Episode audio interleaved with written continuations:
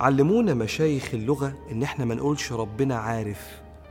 إحنا نقول ربنا عالم لأن عارف جاية من المعرفة والمعرفة يسبقها جهل. أما عالم فهو دائما بكل شيء عليم. إحنا بنتجاوز ساعات في الكلام ونقول ربنا عارف لكن لغة عالم مش عارف. وده يوضح لك معلومة إن مفيش معلومة كانت خفية على ربنا وبعدين عرفها هو عليم بكل شيء قبل ما أنت تعمله. وده معناه إن مفيش طاعة أنت بتعملها وليكن الصلاة عشان تثبت لربنا شيء هو لا يعلمه. هو يعلم أنت بتحبه ولا لأ. الله. أمال هو فرض الصلاة ليه؟ يعني أنا متصور إن الواحد لما بيروح بدري الشغل الساعة 8 بيثبت للمدير بتاعه إنه جد وبيحترم الشغل. طب أنا لما بروح الصلاة لربنا في الوقت إن الصلاة كانت على المؤمنين كتابا موقوتا يعني فرضا بوقت معين ومحدد. أنا بثبت لربنا هو ما كانش يعلم ما هو يعلم أنا بحبه ولا مش بحبه. سبحانه وتعالى جل في علاه. واضح إن في شيء تاني في الصلاة. لكن الحقيقة اللي يخليك تفهم إيه اللي في الصلاة طريقة النداء على الصلاة. لما تفكر كده في الأذان الأذان اللي شاء ربنا سبحانه وتعالى إنه يسمعه لك كل يوم خمس مرات. الأذان ده فيه كلمات من ربنا سبحانه وتعالى كلها حب وإن صح التعبير بيننا وبين بعض لو أنا بقول لك صيغة الأذان كأني بنده عليك مليانة عشم مليانة محبة وإقبال. وكلمات الأذان فيها نوع من استفزاز مشاعر المحبة للقاء الحبيب. بيبدأ الأذان بكلمة الله أكبر الله أكبر الله أكبر الله أكبر. أنت ممكن تتصور إن الله أكبر واحدة كفاية. ما هو كلمة الله أكبر اللي بعدها ده تكرار. كفاية واحدة. لما بسمع الله أكبر أربع مرات بفتكر واحد صاحبي أنا عايز أوصل له وعايز أكلمه وعايز أسمع صوته. فأفضل أرن عليه لغاية ما الجرس يقطع. وافتكر حد تاني بصراحة مش عايز أكلمه وحد زقني فرن رنتين كده بس مرة ولا مرتين بقول على فكرة ما ردش. ولله المثل الأعلى. كان ممكن يقول لك الله أكبر واحدة واللي شايف الله أكبر يجي. واللي ما افتكرش ربنا من مرة خلاص بلغتنا اللي مش حلوة إن شاء الله عنه ما جه. لكن ربنا يقول له الله أكبر. الله أكبر. الله أكبر. رد رد على ربنا. عشان كده سيدك النبي يقول لك إذا سمعتم المؤذن فقولوا مثل ما يقول. الله أكبر أربع مرات. وبعدين ربك سبحانه وتعالى يفكرك قبل ما يطلب منك حاجة يفكرك بالاتفاق بالميثاق بالعقيدة. وكلمة عقيدة يعني شيء اتعقد زي العقدة كده فما يتفكش بسهولة بعقيدتك.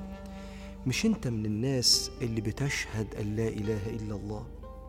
مش انت من الناس اللي بتشهد أن محمدا رسول الله؟ هو انت منهم ولا مش منهم؟ أنا منهم.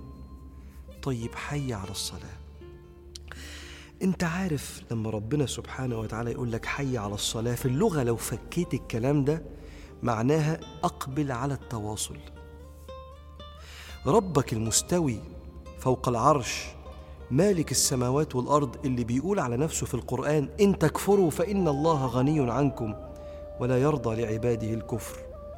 ربك اللي بيقول في الحديث القدسي يا عبادي إنكم لن تبلغوا نفعي فتنفعوني.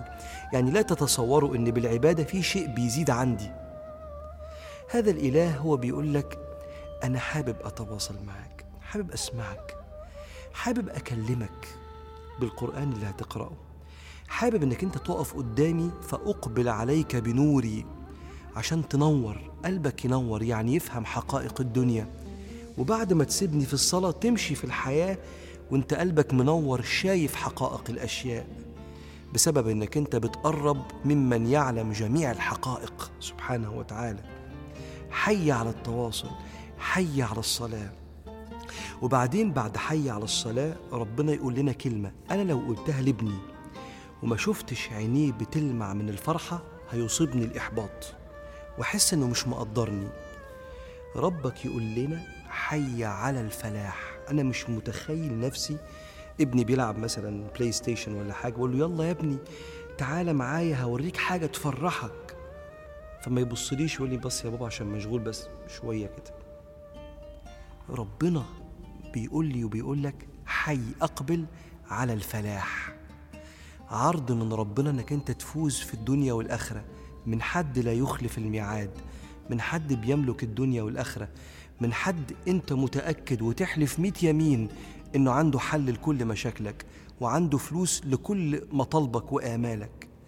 وبيقول لك حي على الفلاح. شيء صعب جدا إن الإنسان لما ربنا يقول له حي على الفلاح كأنه لسان حاله بيقول له يا رب أنا في إيدي حاجة دلوقتي فيها بالنسبة لي فلاح أكتر من ندائك. وشيء لا يوصف. لما ربنا يقول له واحد حي على الفلاح يقول له حي على الفلاح ويطير يقف بين يدي الله. عشان كده أحب الأعمال إلى الله الصلاة على وقتها.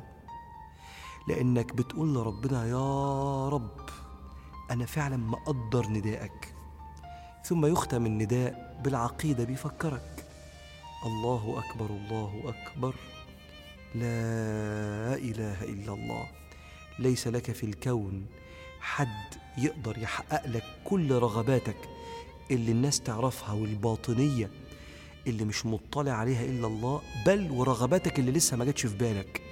هو بيجهزها لك. يعني العروسة اللي انت لما تتخرج هتحلم بيها بتتربى دلوقتي في بيت ابن ناس عشانك. هو بيتوكل لك قبل أن تتوكل عليه. لا إله إلا الله. مالكش غيره. عشان كده لما تسمع الأذان قدر إن قومتك أو قومتك دي للصلاة مش بتثبت لربنا حاجة. أنت بتقول له رب أنا مقدرك. مقدر ندائك. حي على الصلاة. حي على الفلاح. اللهم اجعلنا من أهل الصلاة على وقتها. اجعلنا من أهل الخشوع في الصلاة. ونعوذ بك يا مولانا من بدن يمل من الوقفة بين يديك ومن قلب لا يشتاق إليك.